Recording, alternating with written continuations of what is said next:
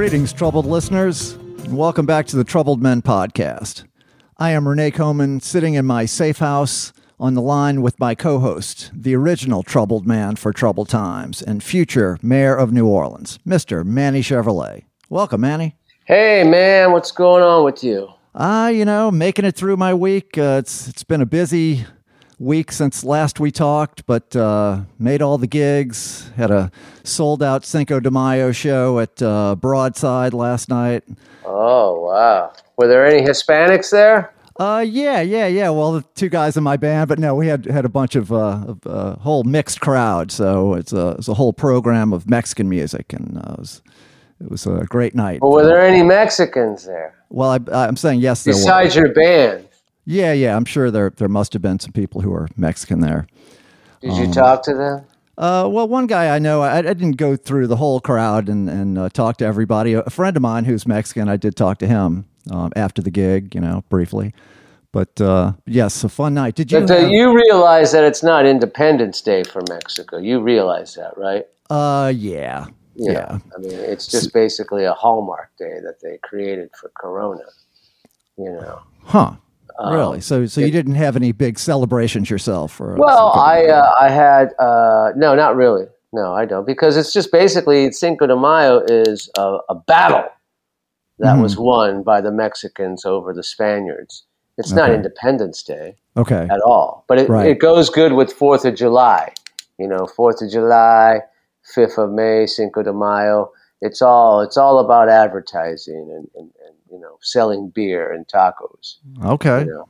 But the real Independence Day for Mexico is until August. Okay. Do you, do you celebrate that one? Uh, sometimes I do if I can remember the day. Yeah. Yeah you know, but I, I, I don't remember the day. In August, you know, it's so fucking hot here in August. I right, right. Celebrations or anything you know, like that. It's, it's just I can't do it, man.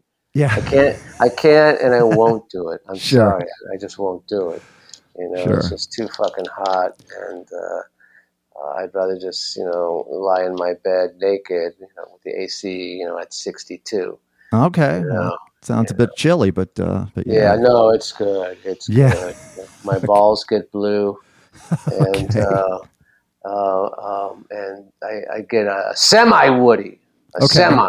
Okay. You know, a semi woody, which is is good. You know, but now you can tell already. We know we had this huge rain a few days ago, and it's and we're going to have some nice weather, and then all of a sudden it's just going to get hot. Yes. But you know what's back to normal, and I think I said this last week. I don't know, but you know everything's coming back to normal. People are getting vaccinated. People are going out, and people are getting murdered here in New Orleans. so everything's back to normal, man. People yeah. are getting shot and murdered, and so uh, for a lot of people, you know, it's great because it's back to normal. Right, and that's right. what they want. They want it back to normal, and back to normal means murder wow. and crime. In fact, speaking of crime, you know, these are how things are in this fucking city. You know, I have this new tenant who's this great guy. He uh, oh, he uh, he's uh, he's a great guy, and um, um, I don't know if he's gay or straight because uh, he's had some really cute women over the house and some some really like gay guys over his house too. So I don't. know. Maybe he swings both ways. I don't know. Who knows? You know, who knows? You know, who knows? And I really don't care. You know, sure. As long as he, as long as he's giving me that money at the first of the month, I can give right. a fuck what he does. Right. But he, uh, uh, just this past Tuesday, um, a buddy of his was dropping off some artwork and just leaving it on his porch. And he pulled up, and the guy wasn't home. My tenant wasn't home, but the guy says, "I'm going to leave you this picture and some art supplies." I. I mean, I don't really don't know what he does. Does you know? So, and he uh, he pulled up because he wasn't home. He pulled up in front of the house and just grabbed the bag and the picture and left his car running and walked up to the porch, put the stuff down. He looked back. His car was gone. Wow! Within seconds, they had stolen his car. Wow! You know, and uh, yeah, and that just goes to show you that you know, fucking either you have to bolt things to the ground in the city or it's going to be stolen. You know, right? You know that that kind of stuff. But, I, I saw in the news today there was a, a, a bass player who's I guess lived in the Bywater or something, and uh, I'd, I'd, actually seen this on on uh, social media yesterday, where the guy said, "I always bring my equipment in after the gig, but the other night it was raining so hard." I figured, well, I don't want to get it all wet, and since it's raining so hard, I think the stuff will be okay overnight.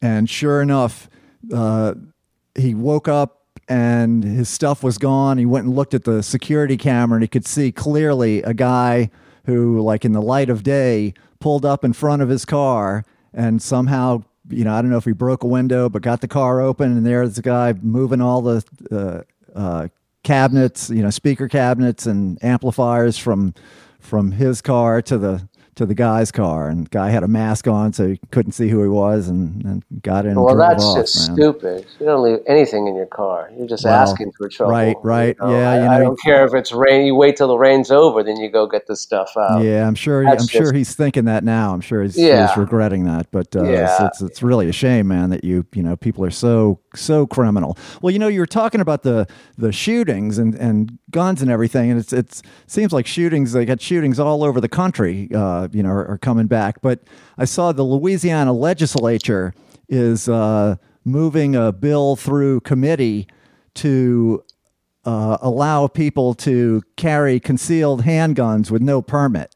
Yeah, that's uh, that's really smart. Yeah, yeah. I thought, boy, that's that's really genius. You know, who who thinks that's a good idea? You know, to have have more people walking around with with guns. Uh, you know, right? know. Yeah. I well, somebody this uh, this uh, uh, representative or congressman from some parish that I've never heard of thinks it's a good idea that we. And then I heard this morning, you know, that he said it's a God given right for you to carry a gun. I heard it this morning. I, I forget the guy's name who pre- oh, presented man. this bill, Gee, but he says God, it's a God given right that sure. you can carry a firearm. Right. Yeah. You know. Okay. Well, you know, maybe it's also God given right that I could have a nuclear missile in my backyard too. Is that okay with you too, Mister uh, Mister uh, Congressman, Mister Politician? Right. You know. Anyway, uh, that, you know, it's going to pass. You know that. Yeah. Because, oh, man. Because outside of Orleans Parish, it's all Duck Dynasty. Sure. So you know it's sure. going to pass. Heart of darkness and, out there. Yeah. So um, that's why I don't leave Orleans Parish if I right, don't have to. Right. Right. You know.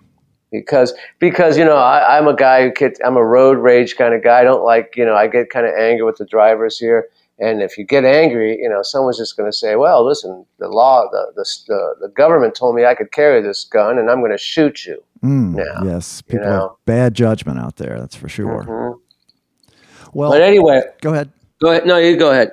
I was going to say I don't think we talked about this, but uh, you know, we have the new DA, new district attorney, and. Uh, Yes. He, he made an announcement a couple of weeks ago that he's not going to be prosecuting anyone for simple drug pre- possession.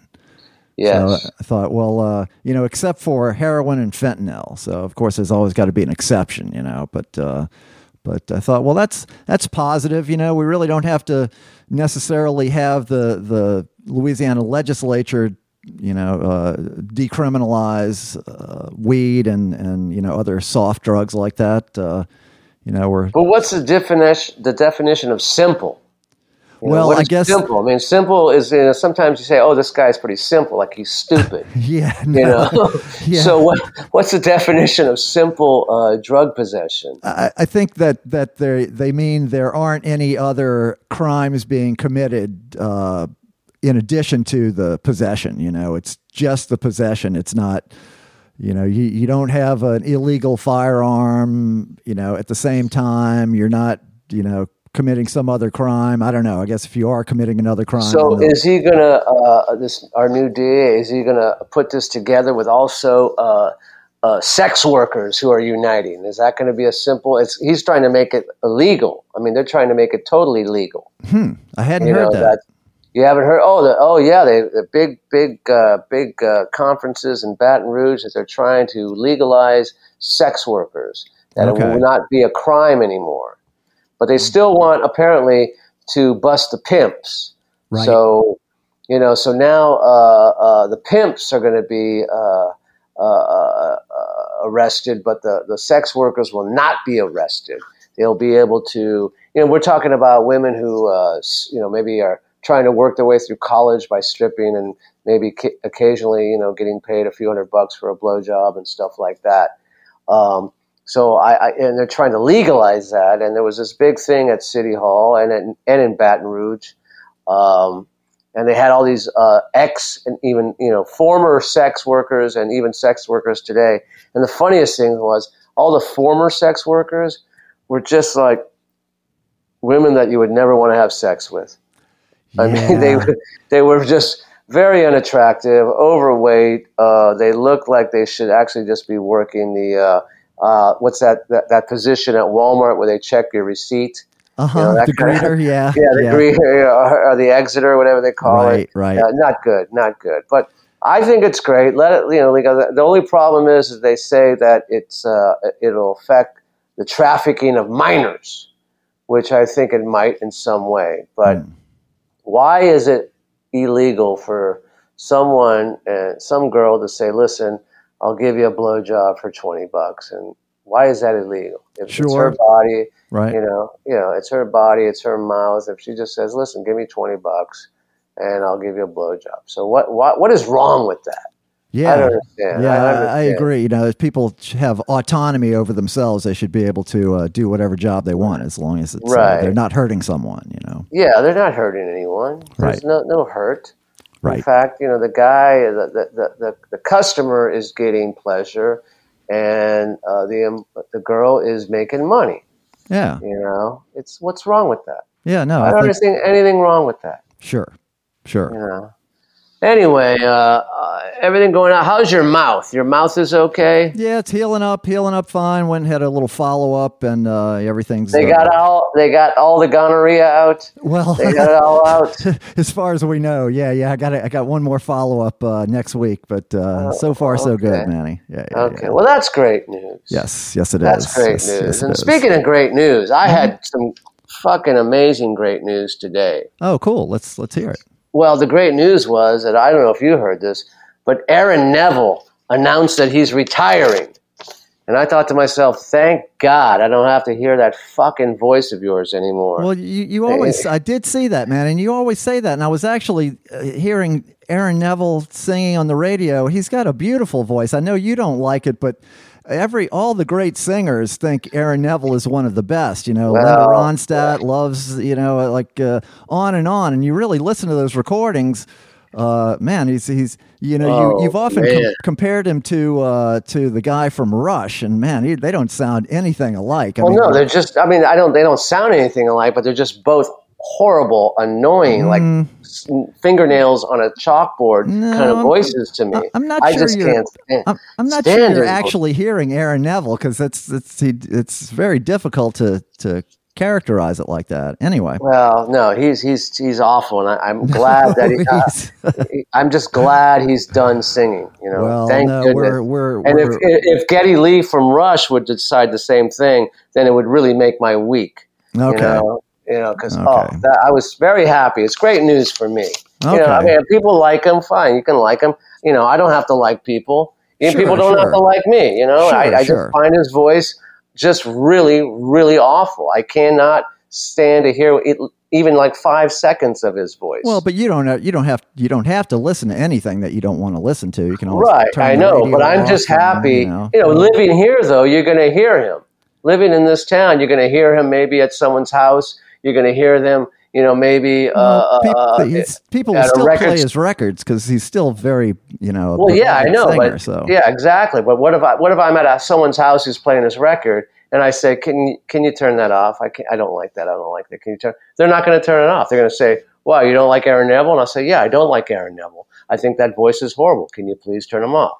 So that's going to even start more conflict, you know, with the, someone's house I'm at, well, you know, that kind of stuff. Or I'm at a record store looking at But- vinyl, but and him- they've got it. but him but- retiring from from playing on the road won't have any effect on that on on uh, you know whether someone plays him uh, Well, no, uh, but- their house or not. you so. know, I I remember over the past 10, 15 years, he'd be like on the morning shows, you know, singing a Christmas song or whatever. And I'd be getting ready to go to work and he'd be on there and I'd be like, oh God, this is just the worst. Oh, the no, worst. no. No, we love Aaron Neville. I know you don't, but uh, the the community loves Aaron Neville. The the the world at large, the uh, the musical community. It's uh, Yeah, you know what? I'm gonna. I guarantee you, I'm gonna find. I will find someone else who doesn't like Aaron Neville. And well, we'll sure. You know, you can like. It's funny. You know, the the the nature of something popular uh, you know, like um, you know Michael Jackson's Thriller, one of the the best selling records of all time. What did it sell? Like twenty million copies, thirty million copies, or something. You know, out of three hundred and fifty million people, most people didn't buy that record. So even though you know it's the best selling record of all time, even even that most people didn't buy it. So that's that's kind of the nature of anything, you know, even something. Well, they probably is, borrowed is, the record and taped it. You know, they probably borrowed the record from someone who bought it and taped it. Well, I'm saying you most know? people just don't care about what whatever it is. You know, they're they're not interested. It's uh, it's that's. Yeah, well, it was a good day for me when. when okay, well, very good, very good, Manny. I mean, that's that's great. Um, anything else before we bring our guest in? Um. Oh yeah, I wanted to talk about you know everyone's getting vaccinated and mm-hmm. everyone's gathering now, and now the big killer, the big killer we have now besides the COVID are stampedes. People are stampeding and killing.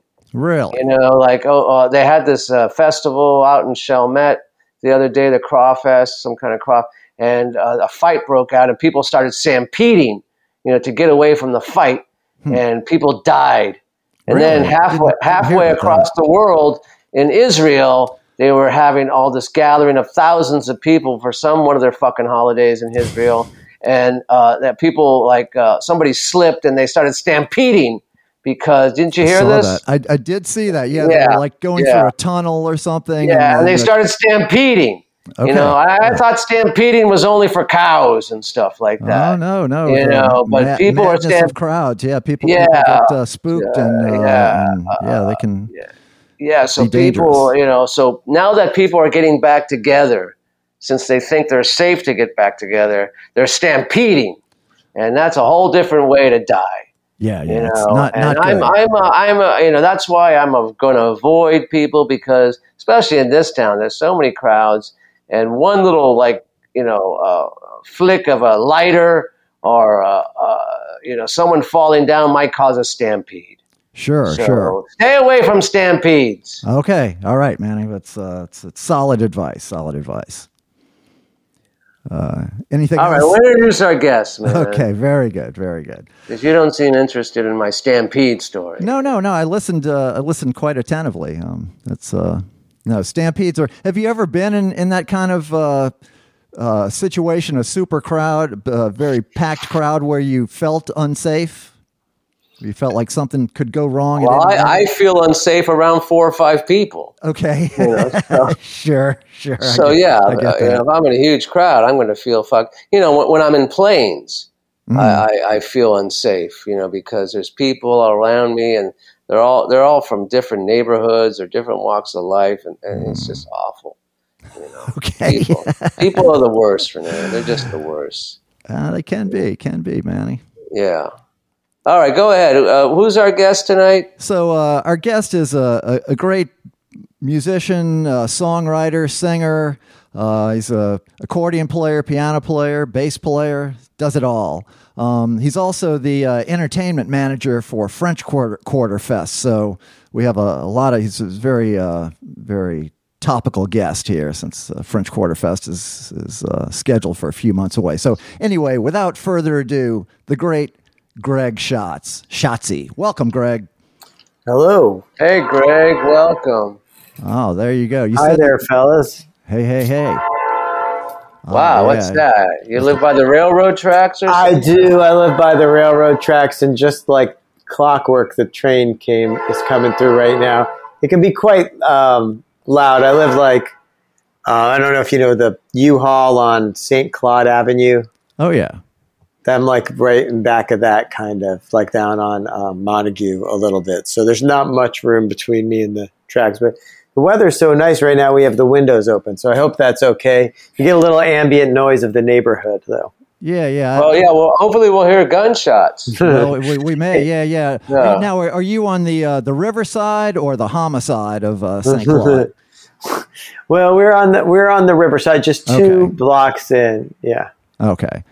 Yeah, we uh, actually the iguanas recorded a record over there at uh, Truck Farm many years ago. You know the the, the old uh, Yeah. location that they had uh, Chaz Fest at and all, and, and Plastic uh, heart. Um. Yes. Nine yes, volt we- yeah, yeah. Yeah. Yeah. Nine nine volt. Uh, yes. Nine volt heart. We uh we we did some overdubs there, and the producer later on he's like, "Man, that's one of the noisiest records I ever recorded." And we actually there's a song where where the train was was uh was doing that same thing, and it, it wound up on the uh, on the recording, and we liked it. We left it in. It's Maybe very- it was the first track, even. might be might be. And you know, um, uh, I believe, if I'm not mistaken, sh- you were recording uh, before they built the finished the actual studio. Goat was living in. Uh, they did it at the apartment that I then rented. I was a renter over there. Oh, Um, really? So when I moved in, they were like, "Oh yeah, the iguanas recorded some stuff in here in the kitchen or something." Did you record in the kitchen? Um, uh, no, I Or think no, we were like in the front room. Uh, you know, whatever is closest to the street. There was, uh, it was like a bedroom or something that we. Yeah, yeah, but it was but, but it was like in the apartment. It wasn't then. You remember when they finished the studio? Then uh, it was kind of next door to that. Yeah, it's been so long. I, I can't. I mean, I, I recorded there in, in in several different configurations because the Right. Geraniums also did uh, a record in there at, at Oh, another yeah. time, and This is about this. uh, yes, yes, exactly. That's that's the That's a record. great record. What is the truck farm today? Is it just a bunch of apartments now? Because I know they sold it off to some Jamaican people. No, eh, they aren't that. Jamaican. They, they're folks from Philly that own a resort in Jamaica, Oh, that's right. Yeah. and they um so they made it like an Airbnb or something. they were trying to turn it into like a posh hotel and actually there was a good deal of um, neighborhood activism against it that was kind of spearheaded by my wife because people it was also it wasn't just the fact that they were trying to turn it into a hotel i think it was also the size of it they were going to you know there's that gigantic backyard there they were going to turn that like into a um, they're going to put in like another building back there and several buildings and a pool. There's like a nice field back there, and there were some trees. And then they wanted like 90, you know, it would have like housed like 90 people and then like a restaurant. And, and everybody was like, that's way too freaking big Right. Or, you know, if they had just kind of kept it to a modest level, it would have been okay. But they just, uh, they got way, They you got know, too ambitious, basically. Yeah, was Yeah. For that neighbor, yeah, for that neighborhood, I don't, I don't understand how you would think you could have a ninety, you know, unit place with a pool and all that stuff. That doesn't seem practical, especially because all the neighbors have chickens everywhere. They do, especially the ones Yeah. right in back who are now uh, Yeah. across the street because we moved around the corner and bought a place, and there are yeah, you're right. There are some chickens right there. Uh, in fact, they, they own they have some turkeys too. My neighbors across the street who back up on that. But yeah, nobody, everybody thought it was it was a little tone deaf, um, and it was uh, yeah. So now they they didn't get the go ahead for the zoning change to do that. So they were now they're just kind of trying to sell it again. So it's for sale, but uh, it's not cheap. Yeah. Oh, I'm sure it's not. not- Yeah, not yeah. cheap at all. Yeah. Because it's such prime real estate, especially when you have the noise of trains and ships going by. That's- Yeah. you know, They put that real- they put that in the selling points. you Yeah, know. you know, Train you can hear the by. train right out your window. Close- Yeah, yeah, You yeah. know, at all hours of the night, the trains will right. roll by. It, it helps um, prospective buyers from the New York metro area because they say close to the train and they think like, oh yeah, there's like a subway stop right Yeah. there, and No, basically, it's just you're going to be you're going to be stuck behind the train for 20 minutes. Yeah. Basically, is what what what, the, what that selling point is. Right. you know? Right. So, Gray, uh, you're from New York. I am, um, yeah, I'm from um, central New York State, so like, uh, na- uh, you know, Ithaca, New York, the middle of, right in the middle of the state there. Um, Okay, how close is that to Syracuse? It's about an hour away. Syracuse Syr- is where we used to go to like some of the big, my first big first concerts were in um, Syracuse because that's where like you know they have a dome. And that's west of where you grew up, right? That's actually north, a hair east and north, about an hour, just an hour away. Okay, okay, yeah. Because um, I have a brother who lives um, right outside Syracuse. He uh, he's one of the. Remember that movie Brothers Keeper?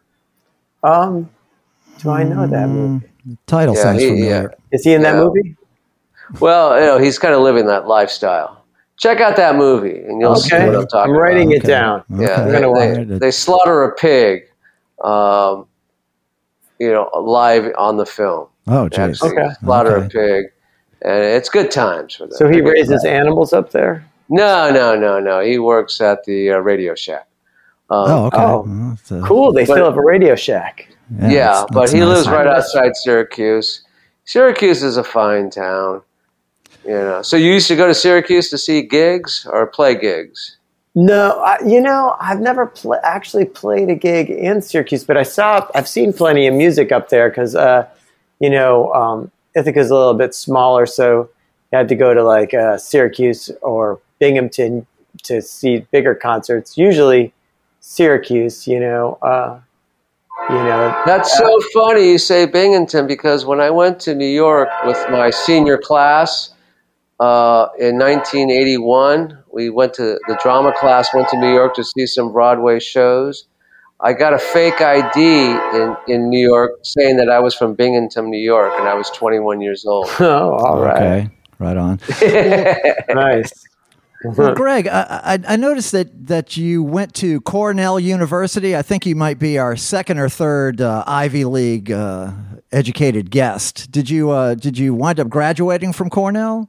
Actually, I did. I didn't start there, but I graduated from there. Uh, you know, in you know, back a number of years ago. So, um, Okay, it- well, you know, it's it was it's the my uh, small hometown has like three institutions of higher learning. And one was Ithaca College, and then the other is Cornell.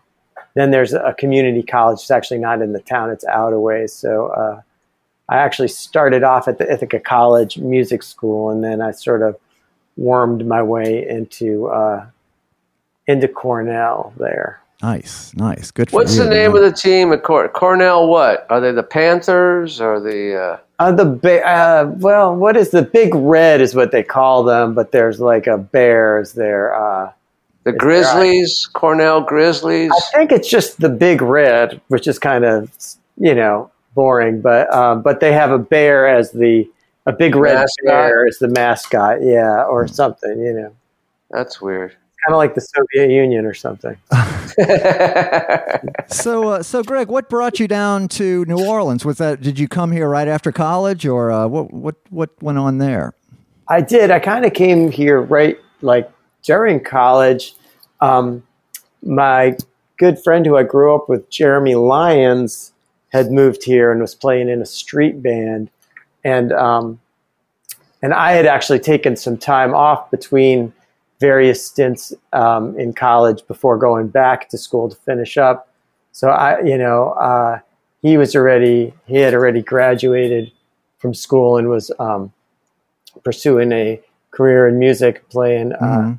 on Royal Street like full time. And he told me about it, and I said, "Oh, that sounds cool." And I came down for like a spring break one year, and um, it was um, 1994. That was it, March 1994, and there was like slush in the streets of Ithaca. And I was like trudging up the hill to class the day I left, and then I came down here, and it was like 75 degrees, and everybody that I was introduced to was like a full time musician right there, and they all seemed to be like playing.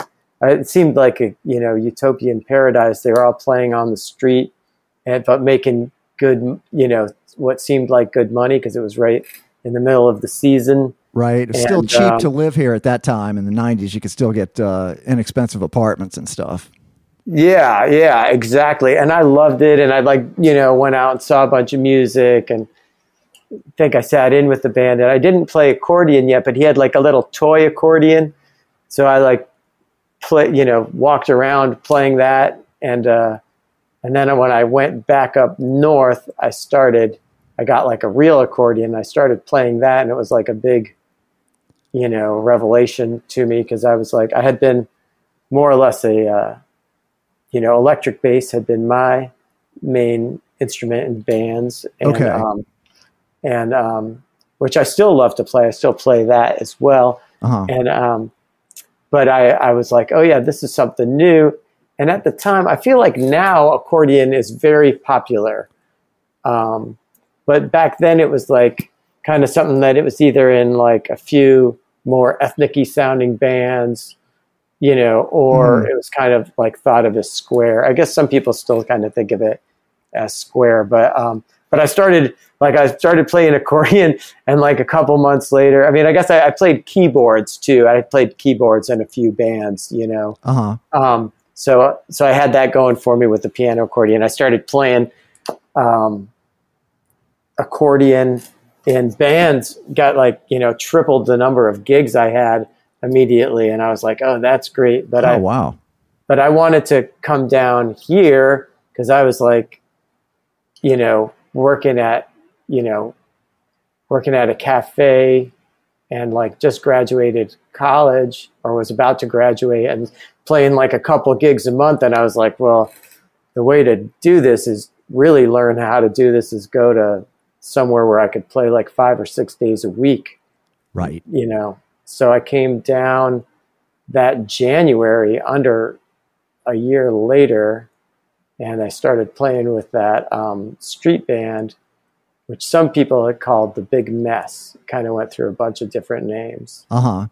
Now, you And know, it- I got a note from Dana Colley today, and who is a, a former guest of ours, and he's an old Oh, friend. And I Yeah. said, I said, man, Dana, I was just thinking of you because uh, I'm having Greg Schatz on the the the podcast tonight, and uh, you know he's friends with Jeremy Lyons, who you know Jeremy Lyons now plays in Vapors of Morphine with Dana. So Yes, funny, yes. uh, and it, so he I goes, know. he goes, oh, I love Greg. Greg is a great guy. I was like, yes, Greg is a great guy. Oh yeah, So that's wonderful. Yeah, I feel the same way about Dana. He's amazing. So, so when you came that first time, it was great weather, and then you came in January. It was a little cool. You were used to that. So, how did like uh, how did you deal with like August and September? How was that for you? Right, right. You know, and it's funny because I I even had like a skewed vision of uh, January. Like it wasn't quite as warm as I thought it would be. Like because I'd been to Florida, South Florida in January, and I was like, this isn't quite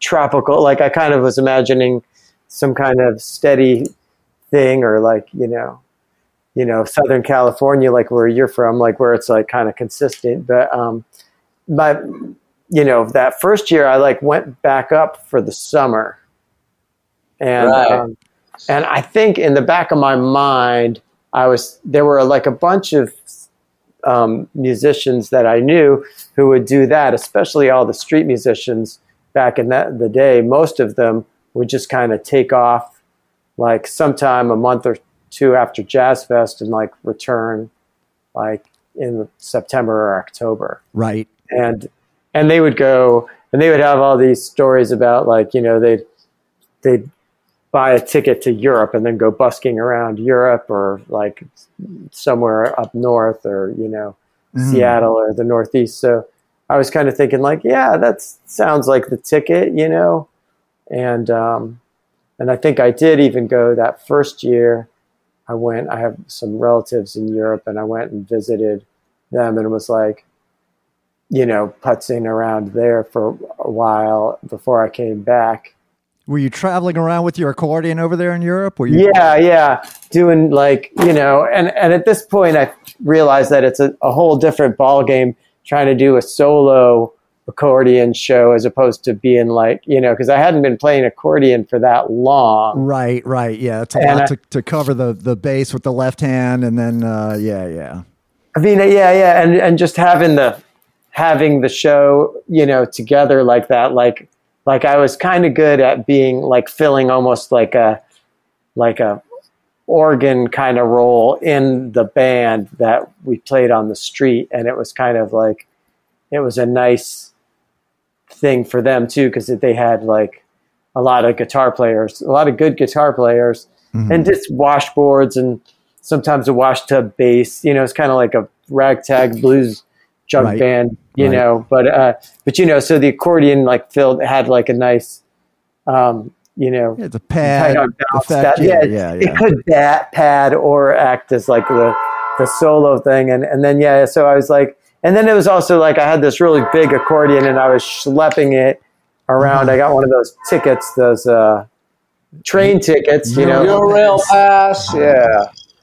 Yeah, exactly. I was Eurailing. I think it was I was 25, so it was like the last time I could get a. Um, Sounds like your train's ready to pick you up. Yeah, right yeah, exactly. Yeah.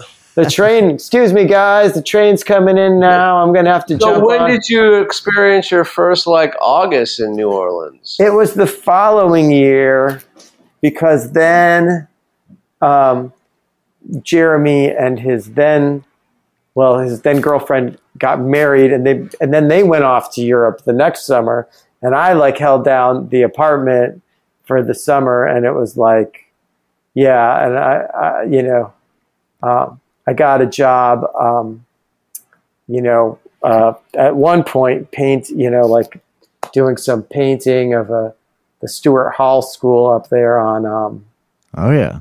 Right. in my neighborhood. Yep. Yeah, yeah that's yeah. that fashion school. Yeah Stuart Hall.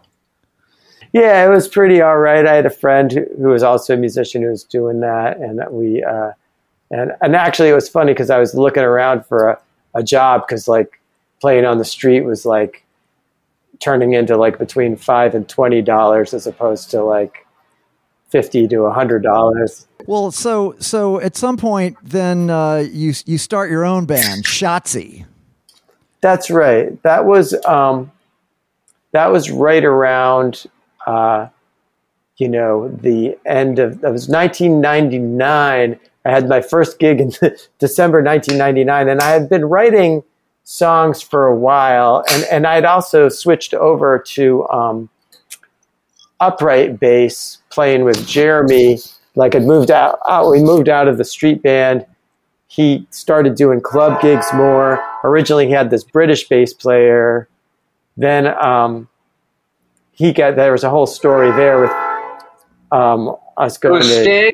Was that British Sting? Was, Sting? yeah, yeah, yeah, yeah. Well, they actually, yeah, but they, then they left the European Union. Uh, no, he's not. No, it was it was this guy Steve Lewins who had been in the street band, and uh, but I'm sorry to to bring it, you know, uh, back to that. But so so, anyways, I became. There's a whole story with them, us going to Europe with the street band and then Steve didn't have the paperwork, his paperwork in order, so he got like left behind and never came back. And uh-huh. um, and I had actually bought, um, you know, I had gotten an upright bass and started doing gigs on upright bass.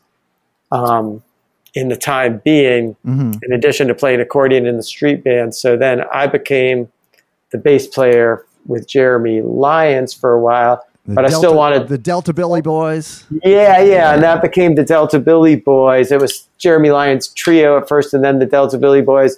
And so, I, but I had written all this material that was more like accordion material. So I started my own band, and also I had this, this, um, you know, I felt like there was some pressure to start something before the end of the 20th century too, because I was like, oh wow, there's all this great music from the 20th century, and if I don't start my band now, if I, you know, I want to be part of the 20th century. Okay. And of course, nothing that I've recorded was uh, with my own band was in the 20th century, but uh, but I did have my first gig on like December, like late December. Uh, uh, mm. 2000 I, sorry 1999 okay well i love the the title of your first record macaroni and bees so that's I thought when I that's uh, I, I, like this guy. I didn't really know you yet, but uh, but uh, I thought yeah, that's that's uh, it's funny. I thought it was good at the time. Yeah, it hasn't aged well with you. Well, no, it's good. It's just like everything else. I th- I think it's kind of um, it's kind of a hodgepodge. Um, you know, it felt like sort of my first. It was my first go and some of the stuff some of the material was like eight years old by the time i recorded it like almost 10 years old by the time I released it, which actually at this point, that doesn't bother me so much with stuff I'm recording now. Sometimes I think it's better to wait, you know, don't don't like record it while the ink is still wet. Right, right. Yeah, it's nice to figure out all the, the nooks and crannies of a piece of music and play it for a while, let it reveal itself to you. Because there's nothing worse than doing a, a version of something and then you play it for a year and the band really gets playing it good. And you're like, damn, I wish we were making that record now, you know? Yeah. Yeah, exactly. And, uh, you know, so I don't know, for my money, I kind of felt like I hit my stride with this, my second record better Okay. Um, but but there was some but there was some good stuff, and you know you always have to have a first record. So that was right. well well well. Greg, uh, just be thankful that there's still macaroni around, but there's the bees are dying. You know?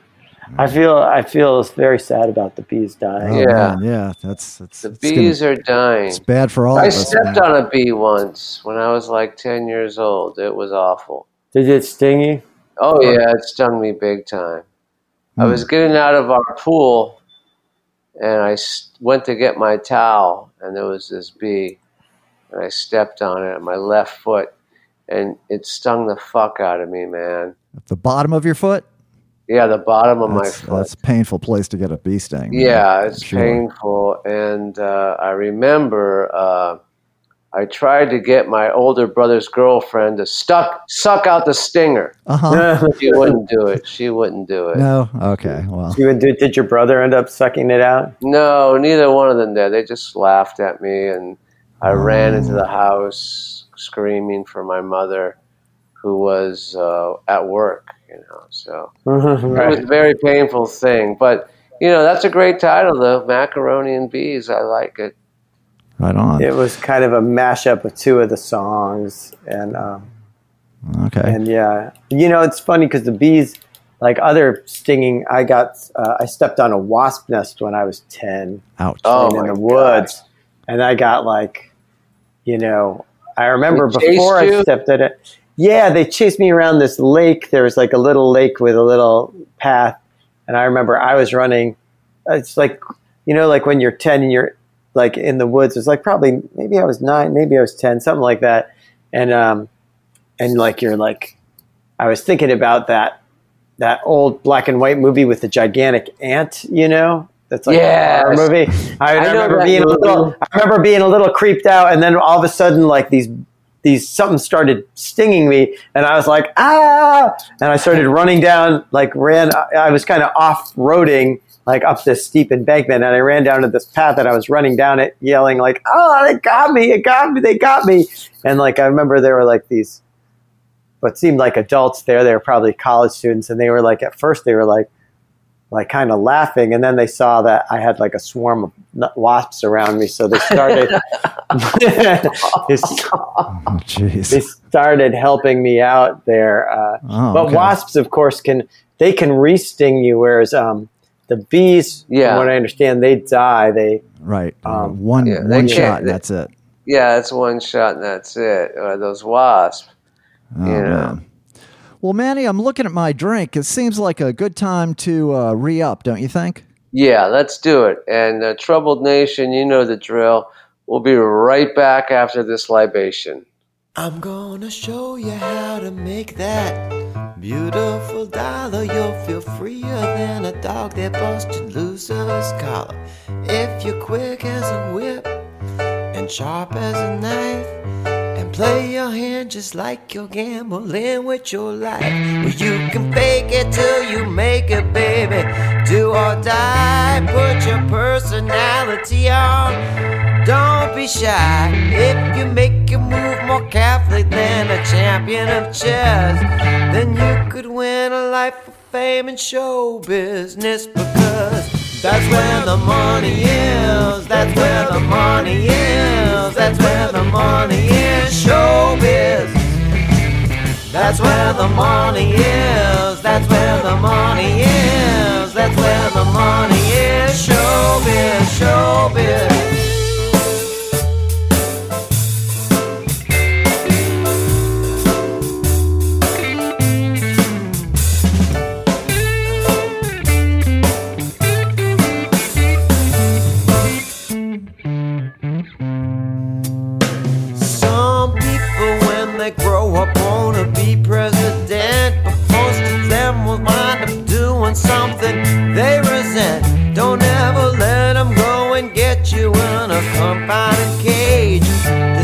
Talent that you got and start a rage because that's where the money is. That's where the money is. That's where the money is. Showbiz. That's where the money is. That's where the money is. That's where the money is. Showbiz. Showbiz. And we're back. Back with Mr. Manny Chevrolet. I am Renee Coman, back with our guest, Mr. Greg Schatz. Now, Greg, uh, we've been associated with a, a, couple of terrific products, a fantastic company uh, for, for about a year now. Uh, so, uh, Manny, why don't you go ahead and tell Greg all about this great product? Greg, I'm talking about the Velo Bar. Oh, yeah. Do you know what the Velo Bar is, Greg? I, I, I have I've listened to your podcast, so I, I know a little bit about it. But It's a healthy protein bar, Greg, that relieves stress and all that kind of stuff. It's a mm-hmm. plant based protein bar with superfood ingredients like pumpkin seed, hemp hearts, chia seeds, and it's delicious. It's two flavors Sounds good. peanut butter and dark chocolate, and it's got the biggest ingredient 25 milligrams of CBD, baby. So it's good for like muscle aches and stuff yeah, like that. Yeah, we're all getting older. I don't know how old you are, but I'm like 72 years old. and, and, and, and these milligrams of 25 CBD per bar is really helping me out, man. Okay. Because we're all dealing with a lot of stress, and we've been dealing with a lot of stress Right. for the past year. But right now, Greg, if you go to velobarcbd.com, you can use a Troubled Men 15 uh, promo code and get 15% off your order, plus free shipping. It's fabulous. I mean, uh, my wife and I love them because, you know, she's like 89, my wife Oh, wow. and she she loves them. It, it relieves a lot of stress. But also, when you go to velobarcbd.com and order Velo bars, you can also order the brand new product, which has been around for about what a few months now, Yeah, Renee. a couple of months, yeah. This is the, the grade eight cookie. The grade A cookie is well, what- what is it, Renee? It's Well, basically the Great Escape cookies, yes, they have uh, uh, Delta 8 THC. So these are Yeah. different than the Velo Bar. The Velo Bar, the CBD will calm you down and, uh, you know, relieves inflammation and stuff. But the Great Escape cookies and Great Escape uh, brownies will get you high. yeah, Look out! So Yeah. legal in 42 states. You have to be 21 or older to order them. But uh, you know, it's it's made from it's made from uh, from hemp. So it's they start with CBD and then they they uh, tinker with the CBD a little bit, and it gives you that uh, delta eight THC. So And, and right now, uh, Greg, uh, go to the velobarcbd.com website and you go to the, the Grade 8 Escape cookie, and there's really a lot of great deals on certain milligrams of a certain cookie. on 25 milligrams, you want 50%, you want 100%. There's all sorts of stuff to choose from. And if you use the Trouble Cookie 15 promo code, you'll get 15% off your order, and of course, free shipping. And it's a fabulous product. I had a cook. I had a half a cookie like a month ago, and I couldn't find the other half. right, That's still, how- still missing. Still missing this cookie. Right. You know, Did you look in your pockets and your, I, I, I, I, I looked like it's like looking for my keys. I looked everywhere. Yeah. You know, uh, I looked everywhere. Um, uh, but it's a great product, and and Troubled Nation knows to share this uh, uh, website with everyone. This is a great cookie, and it's only it might only be around for a while before the feds stop us because they're Right. doing something. They, they're twisting the uh, the molecules or whatever they say, Right. Renee. Right. You know, so check it out, nation. Share it with all your friends, and uh, it's a fun thing. Nice. And who doesn't love cookies? Sure, sure, and they're quite good. The cookies are quite good. We we we had we both had them. Yeah. Well, uh, oh, well, and so we want to, uh, you know, as always, uh, if you want to support the Troubled Men podcast directly, we have a, a PayPal link there, and I want to give a shout out to MST Sports for their support this week. And Manny, I, I told you uh, we we just introduced our our Patreon page, and we have our first Patreon member, our first uh, person signed up to be a patron. So we're going to give a shout out to Gerald Marshall, and thank you so much. Uh, you know, this is a it's a, a, a great thing for the Trouble Men podcast. It's it's going to extend the longevity, allow us to keep doing this. So, uh, you know, you, you can't be the first, but uh, you can be the next person to to become a patron of the uh, the Trouble Men podcast. You know, if you're enjoying these shows, the the 154 shows we have up already, you know, you can you know drop something in that PayPal uh, account or uh, you know again uh, become a become a longtime patron. Okay, well, back to our guest, Mr. Greg Schatz. So, Greg, so you have Schatzy for a few years. You put out three records as uh, playing accordion, and then you you you make a shift. You start playing more piano, and you have Greg Schatz and the Friggin' Geniuses, which I love the band name. I actually played a gig with you on piano a number of years ago, and I was commenting on your cool songwriting. You have a lot of uh, you know, humorous songs. Uh, you have the song "Showbiz." That's where the money is. That's that's a great one. But uh, I was asking you. You were saying, yeah, you know, I have so such turnover in my band, or at that time anyway. I have a lot of different guys come in and play. So I, you said you purposely wrote the songs to be kind of uh, not not overly complicated, so it would be easy for people to come in and play them. I thought that's really smart, man. Greg's Greg's very diabolical about this. I should have I should have stuck with that too. It's funny because now I'm like, oh yeah, I wrote, yeah, yeah, but that that was a that was a thing, especially that uh, those couple years after Hurricane Katrina, because I had like I was playing with the same band, which was pretty much Jeremy Lyons and the Delta Billy Boys, but I'd move over to accordion and um, and have a different bass player, Dave Stover or uh, Stover, mm-hmm. often, and so we were and and then and then for a while it was Steve uh, Calandra, and mm-hmm. it was like, but then after Katrina, and I was up in Brooklyn for a while playing up there. Um, Jeremy moved to uh, the Cambridge, Massachusetts, started playing with Dana over there. So I was up, I was up around there and coming back here and moved back here, and um, and it was kind of it's kind of great to be able to play with um, a whole bunch of different uh, folks. But yeah, something I realized about, you know, also um, from playing, you know, blues gigs or various kinds of pickup gigs, you don't always, you get called in for, hey, can you play a gig tonight or tomorrow night? You don't always want it to be like, hey, um, this chart for this song is like three pages long and has like a rondo form and a, like a really complicated ending or something. You know, it's Right. You want to be able to pull it off. Yeah, yeah. yeah. Nice. So nice. going back to Ithaca, uh, so what's your influences about New Orleans music? What are your influences?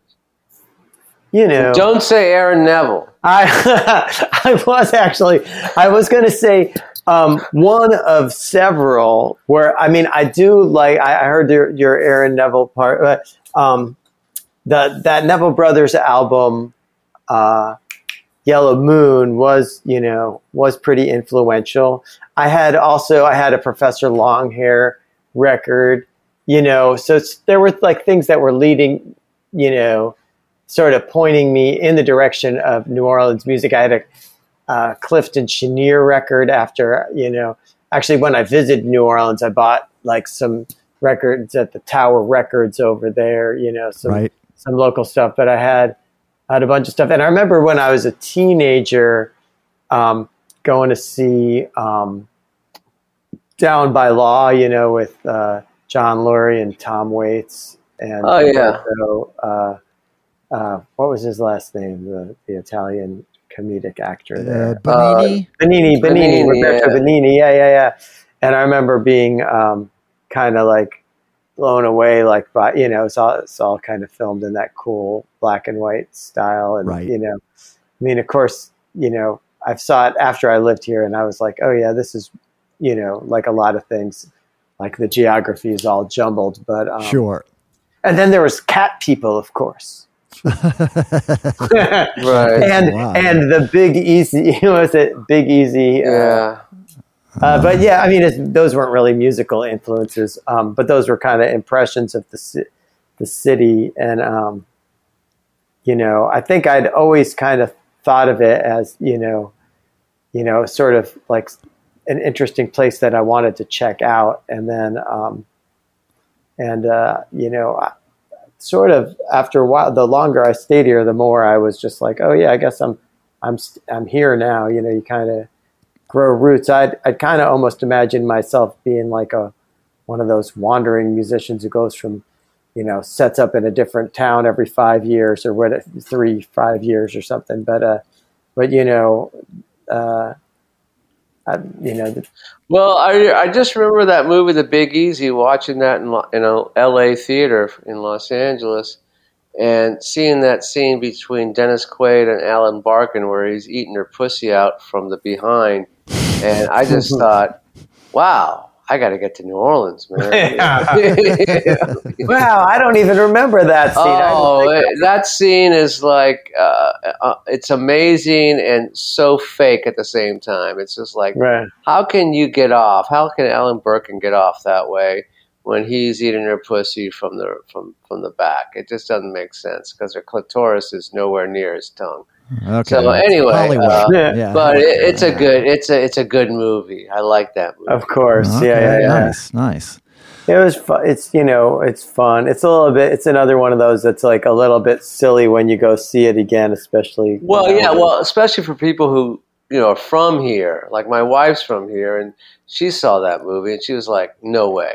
Yeah, No I think doesn't doesn't doesn't Dennis doesn't he have like a, a kind of a, a fiddly d Scarlet kind of a Gone with the Wind accent in that? that movie? yeah, yeah, and then like a couple, a few years later, he played Jerry Lee Lewis. You know, so it's right. like, oh man, that's a real cartoon movie. Holy cow, Yeah. man! Great Yeah. Balls of Fire. Oh Jesus. Yeah. Oh man, that's- yeah, That's Right. uh, Jerry Lee Lewis. He saw it. and He goes, "The definitive Jerry Lee Lewis movie has yet to be made."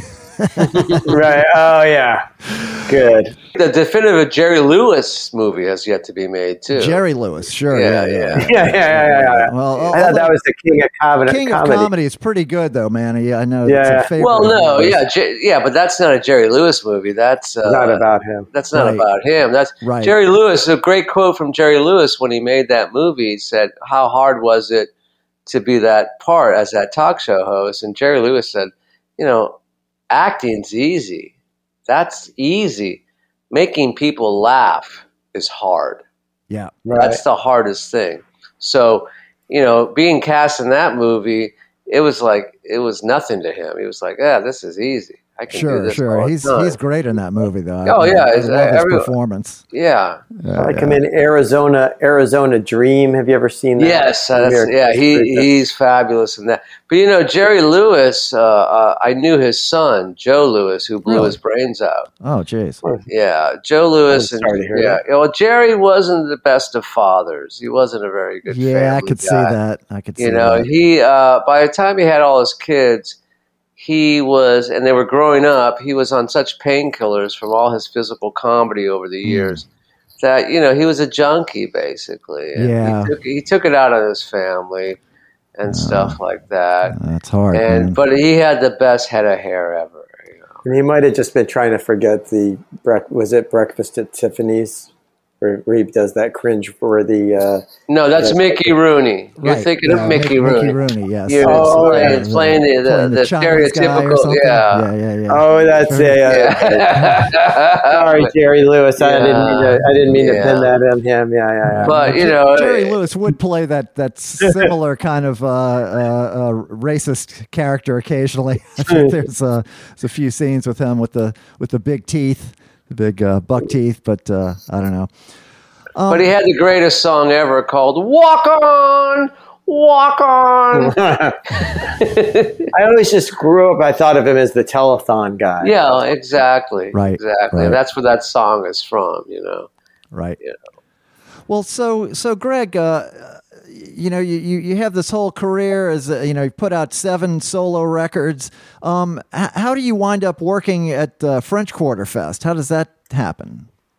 I think it was a lot of luck, but um, and uh, and it was like I think it was a period of um, time with my music career where I was kind of at like this crossroads where I was like, yeah, I'm not really getting enough gigs anymore. Or there's like a period like where I was like, I, I need to do something else too, and I had like kind of waited tables for a while and I toyed with the idea of going back to school and getting some kind of like marketable skills of some kind. Besides cultural anthropology, that's what you're. Uh, yeah, yeah, yeah, yeah, exactly. Which is, you know, a big money maker Mhm. uh, if you find the right gig. But Okay. yeah, so so I was actually in the process of kind of like looking around for.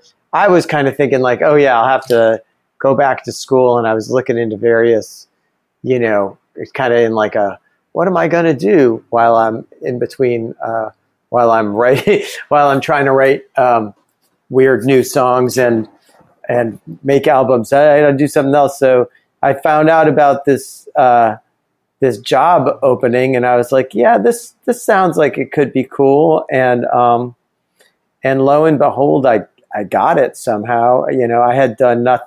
You know, you know, other than a few odd jobs here and there, I had been doing like music as a full time Mhm. you know occupation for like 13 years at that point um, but it was um, the position was dealing with musicians and um, i think they liked the idea of having a musician in there and right, somehow right. Not not a corporate guy. Well, well, man. Uh, you know, you must have had a real year uh, of being in that position because you work. Now, for those of us, those uh, listeners outside of New Orleans who don't know, French Quarter Fest is like a totally free festival, one of the largest free festivals in the world. I think. Am I am I am I correct in that? I believe so. I believe so. It's definitely um, it's definitely a big free event. I mean, at times we've had up to 24 stages. You know, some of them are like really big, and some of them are small, and it goes over four four days. Um, Mhm. You know, it's one of the bigger. uh, It's one of the bigger ones I know about. Certainly, Right. I've heard it called the biggest um, showcase of Louisiana music in the world for Right. whatever it's worth. Because we're all lo- local, local music, which is kind of, um, which was kind of good and interesting for me too. Because I mean, I think at the time, especially, you know, I was, um, you know, very tapped into the, being very tapped into the local music scene, and, and I still am. you know, I was saying you must have had an amazing, uh, I mean, a, a, difficult year here because when, when COVID hit, uh, French Quarter Fest, which usually happens in the spring, was right around the corner. So you guys must have really been scrambling to. Uh, Yeah. What? So what was that year like? You worked the whole time. Tell us about that. It was weird, you know, and um, I think like a lot of people, I was in denial at first. I mean, we went through, uh, you know, Mardi Gras, and and everybody was kind of like, "Is this a good idea?" I think in the back of our minds, we're all thinking like, "Is this a good idea?" You know, and um, you know, and then, uh, but there were no reported cases in Louisiana, so it was like, Mhm. well, you know, and I think the day we had our gala, we had a gala um, over at the Fillmore. Um, like I feel like it was March seventh, I want to say, and the festival was like second week of April. Was supposed to be the second week of April, and and like we're on our way to the gala. I'm like in my office, like wrapping some stuff up and trying to get over to the gala. Um, to set up and stuff. Uh, and like there was one reported case in Louisiana that day, and uh, we were like, "Uh oh!" And then like the media started calling, and then from there, that was like uh, Friday night, and so then the next week, it was just like all downhill. I think by the time we came back on Monday, it was like five cases, and then each day it would be like they didn't even have that much testing, and it was like we might have to put a lot of hand sanitizer around. Remember, at first they weren't even talking about, um, you know, droplets or anything. They were just like surfaces, surfaces. Don't touch the surfaces. Wash your hands. And they were like, we're just going to have to like really up our game and put like a crap load of hand sanitizer stations all around. And then like, I can't remember if it was that Wednesday or the by the following Wednesday. I think we had like, you know, we had decided we have to cancel or, or postpone. Um, and we made the announcement that we were going to do it in the fall of 2020. So we like emailed everybody and said like, "Hey, I don't even know what we were thinking, why we thought that we could do it in the fall. I guess it was just wish, wishful thinking. Mhm. We're gonna postpone it, but your corresponding times this fo- this weekend of uh, October, and we did that. And then, of course, um, within a few months, we realized that that was not going to happen either. Right. So, um, Well, I remember two weeks after Mardi Gras, we did our last podcast from the Ring Room with Hmm. uh, Doug Belote, I think his name was. Right. And I had I had said, you know, they had their first case in New Orleans, and I said, and I had told you and Doug, I said, this is it, it's over. You know, Yeah. So everything that on you- the wall. yeah, you know, Mardi Gras just happened two weeks ago, and it takes this uh, uh, uh, uh, uh, flu, Virus. Yeah, yeah, yeah. yeah, virus, two weeks to uh, uh, show up. And what happened two weeks before that was Mardi Gras, and sure enough, boom, it was over after that. You Right. know, yeah, you know. it was over. So man, there's so many moving parts in in something like uh, French Quarter Fest. I mean, just the just just to schedule it. Uh, you know, like in many cases, the, I had maybe like three or four or five different bands I was supposed to be playing with at that, you know, the 2020 uh, French Quarter Fest, and Yeah. just to arrange it so that those bands that that somebody plays in more than one of that they're not all playing at the same time. I mean, it's a tremendous puzzle that you guys uh, work out every year. Jesus. That's yeah, that's kind of like you know that's part of my my gig is the scheduling. I'm the the band, you know, the the music schedule. So yeah, I'll like try to move, you know, try to make it possible, and um, you know, it involves asking people to switch and. I think usually people are kind of usually really cooperative about it, you know, especially, you know, I'd say like somebody else, hey, can you guys play on Friday instead of Saturday so that Renee can do this other gig and then right. you know and the, they're usually pretty cool about it you know if they can do it right. you know So you worked the the whole time. You kind of planned it, and then and then thought, well, no, we can't do it in the fall, but we'll we'll try to do it in the spring again, right? yeah that's right and, and, and in between we did um because we also do um two other things we do satchmo summerfest Uh huh. and we do um which is in the first weekend of august um and as it sounds like it's a you know it's a celebration of the life and uh, legacy and music of louis armstrong so there's that Right. and that was like our we we did that um, in conjunction with the video crew of WWOZ and um, and the National Park Service. We put together this series that was videotaped. So we started doing virtual events, um, which was something you know not not live stream, but actually recorded the um, the event and then edit got them to edit it. These uh, the video wizards over Right. there, and and they recorded it up at the Jazz Museum. It the stuff sounds really good. And we did again. We did Christmas concert series at St. Louis Cathedral and um, St. Aug, which we usually that's you know another part of our yearly production cycle. But we did that also virtually as video, um, and then we kind of all we also went. The whole staff went on to um, you know part time. We took like a we took a a cut so that we could um, you know so that we could last last longer, which was which was fine. You know, which was I felt lucky just to be employed in general at Uh-huh. that point. Right. Um, you know, uh, and um, and in the meantime, we were all like working remotely, which we kind of still are. I was actually in the office today, but uh, my my wife's father had passed away in um, Oh, early September, and it yeah, I mean it really sucked, but um, but the, the good part about working remotely is we could go up there. We went up to um, DC area. They lived outside of DC, and I was like, you know, working from there, we stayed up there for a month, came back here, and went back up there. And I was like working remotely um, the whole time.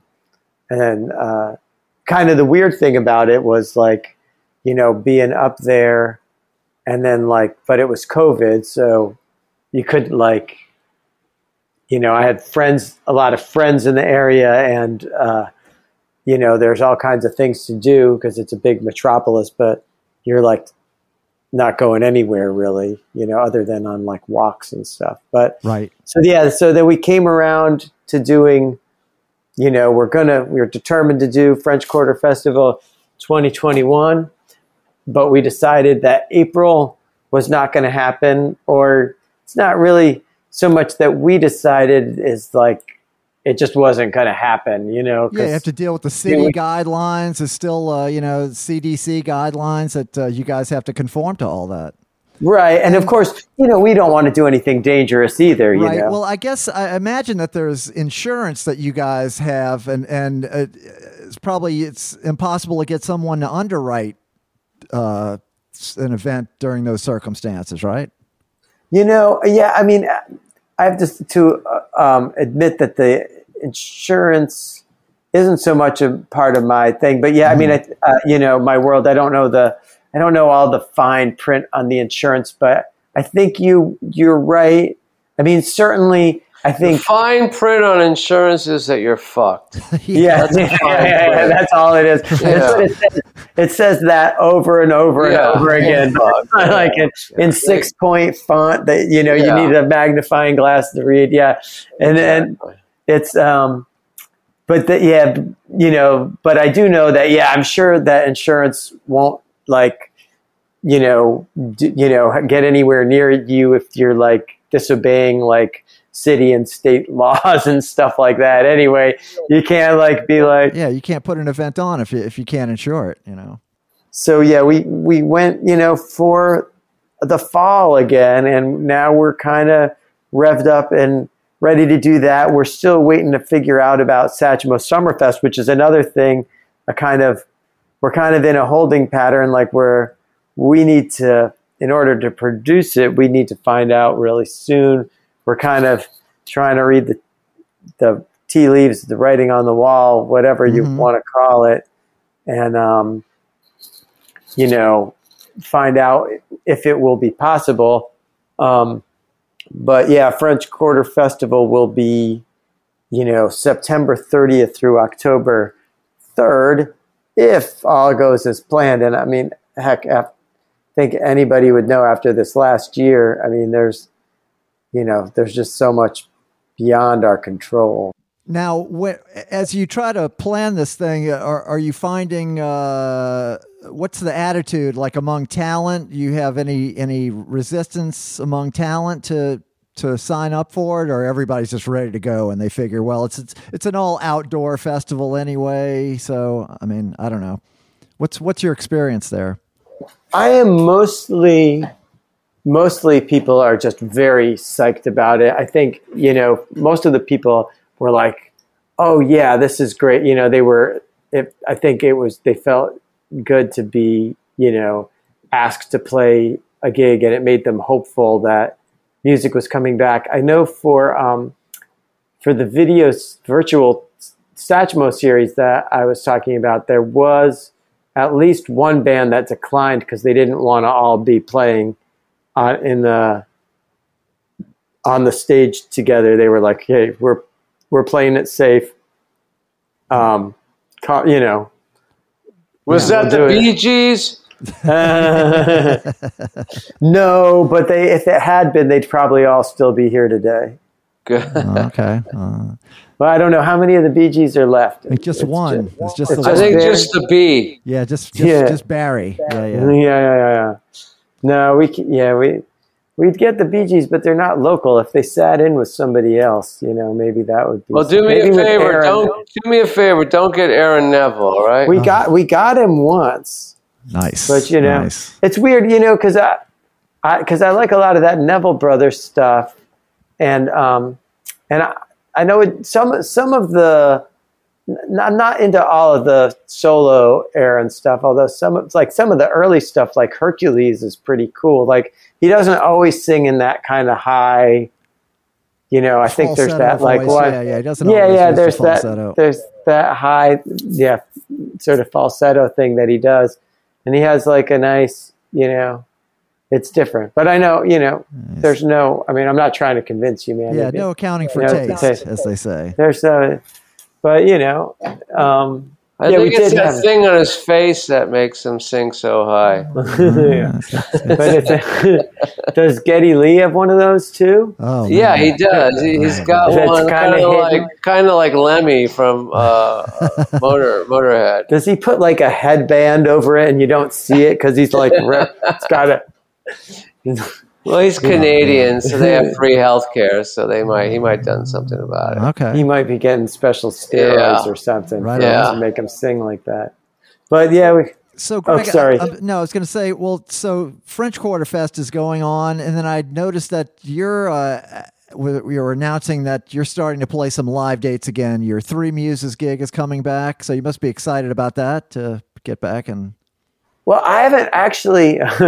is it? Uh, I, I mean, I know Three Muses is coming back, and I, that was like one of my um, regular spots that I like a lot. You know, because they, I love a place with a piano. I just show up. Right. and they have a nice the the band has you know maybe this is a sign of our our age we've come to really like to play like at a moderate to low sort of volume gig where where you can actually hear the words and and um, stuff like that um, but I don't know if they've started doing Wednesdays. I was like a Wednesday Okay.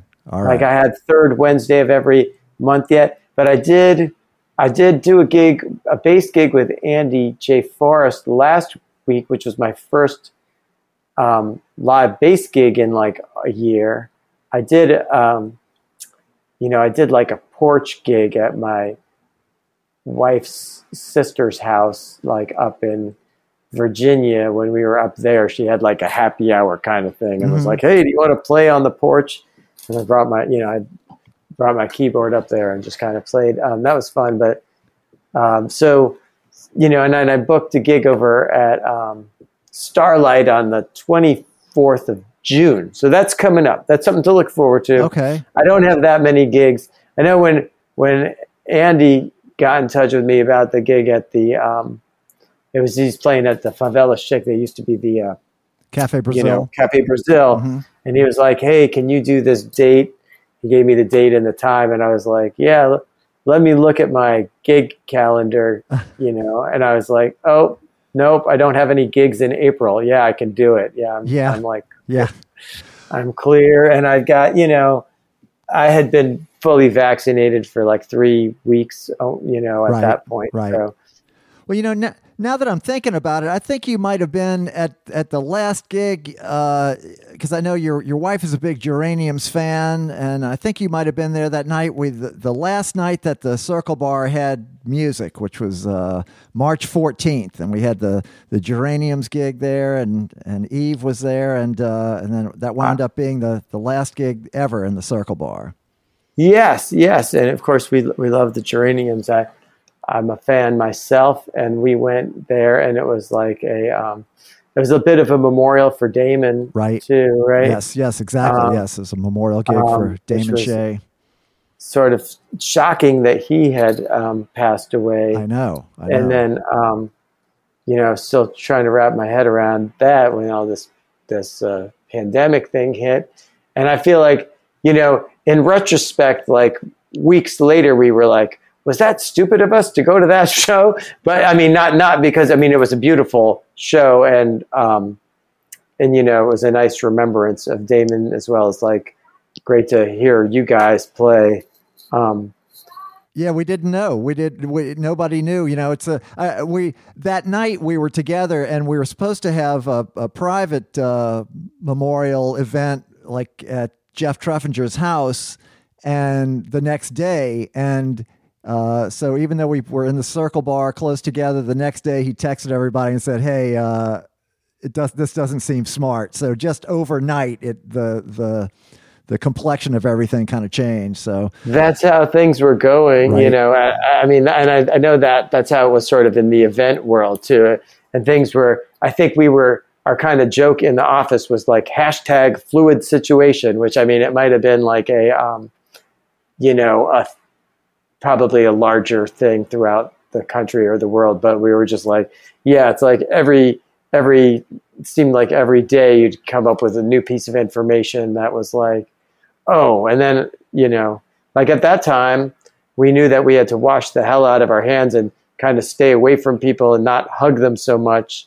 But we didn't know about, like, nobody at that show, the Geranium show, was wearing a face mask. We didn't know sure. about that yet. Right, right, right. And then, and then I think um, Jeff might have emailed everybody too that somebody there ended up having COVID. Right, In right. fact, actually, somebody that I knew was there and ended up getting COVID. A friend of mine, um, Philip, who also works at um, he works at Jazz Fest, and then he a few weeks. I don't know if he had it already, but he had a few. He had COVID a few weeks later, and um, luckily he he um, came out of it all right. It. Nice. Yeah, nice. yeah, yeah. Well, well, so we we a, a, year later, a year and a half later, uh, gonna yeah. gonna actually have uh, French Quarter Fest. They're gonna have Jazz Fest uh, right that same month. It's gonna be a, a, a, fall filled with. I saw they have like five festivals all supposed to go off and and uh, you know within a few weeks of each other. So it's going to be wild. Yeah, yeah, it'll it'll be great, man, and uh, hopefully,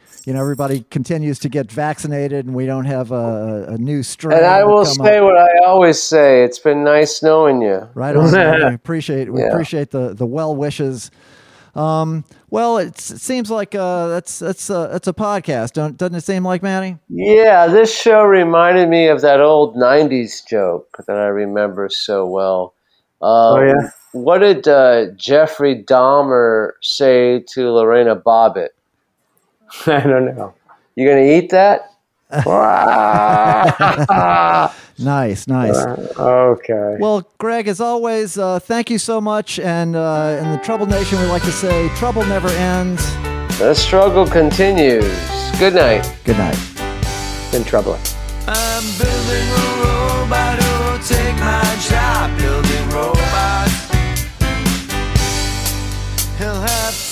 Strong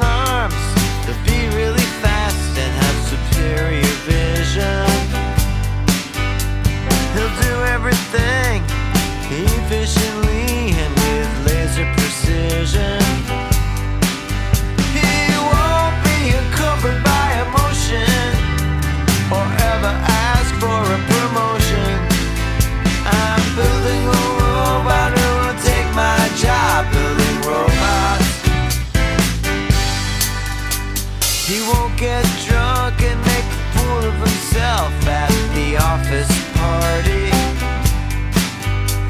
He won't be pretentious and try to convince us that he's fun or arty. He won't need a car to commute. Everything he does will compute.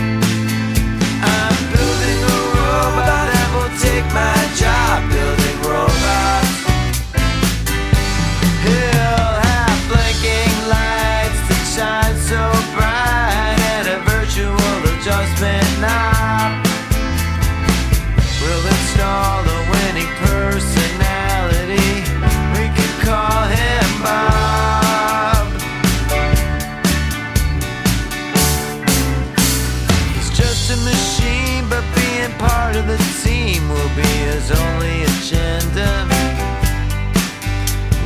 program him to play guitar like a solid sender.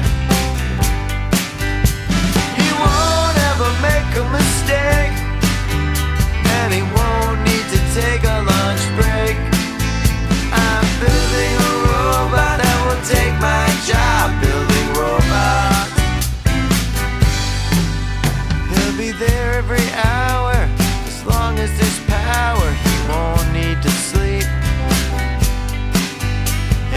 don't wanna hear him turn down the sound. He won't make a beep. He'll have no temptation of crime. Working round the clock on the assembly line. I'm building a road.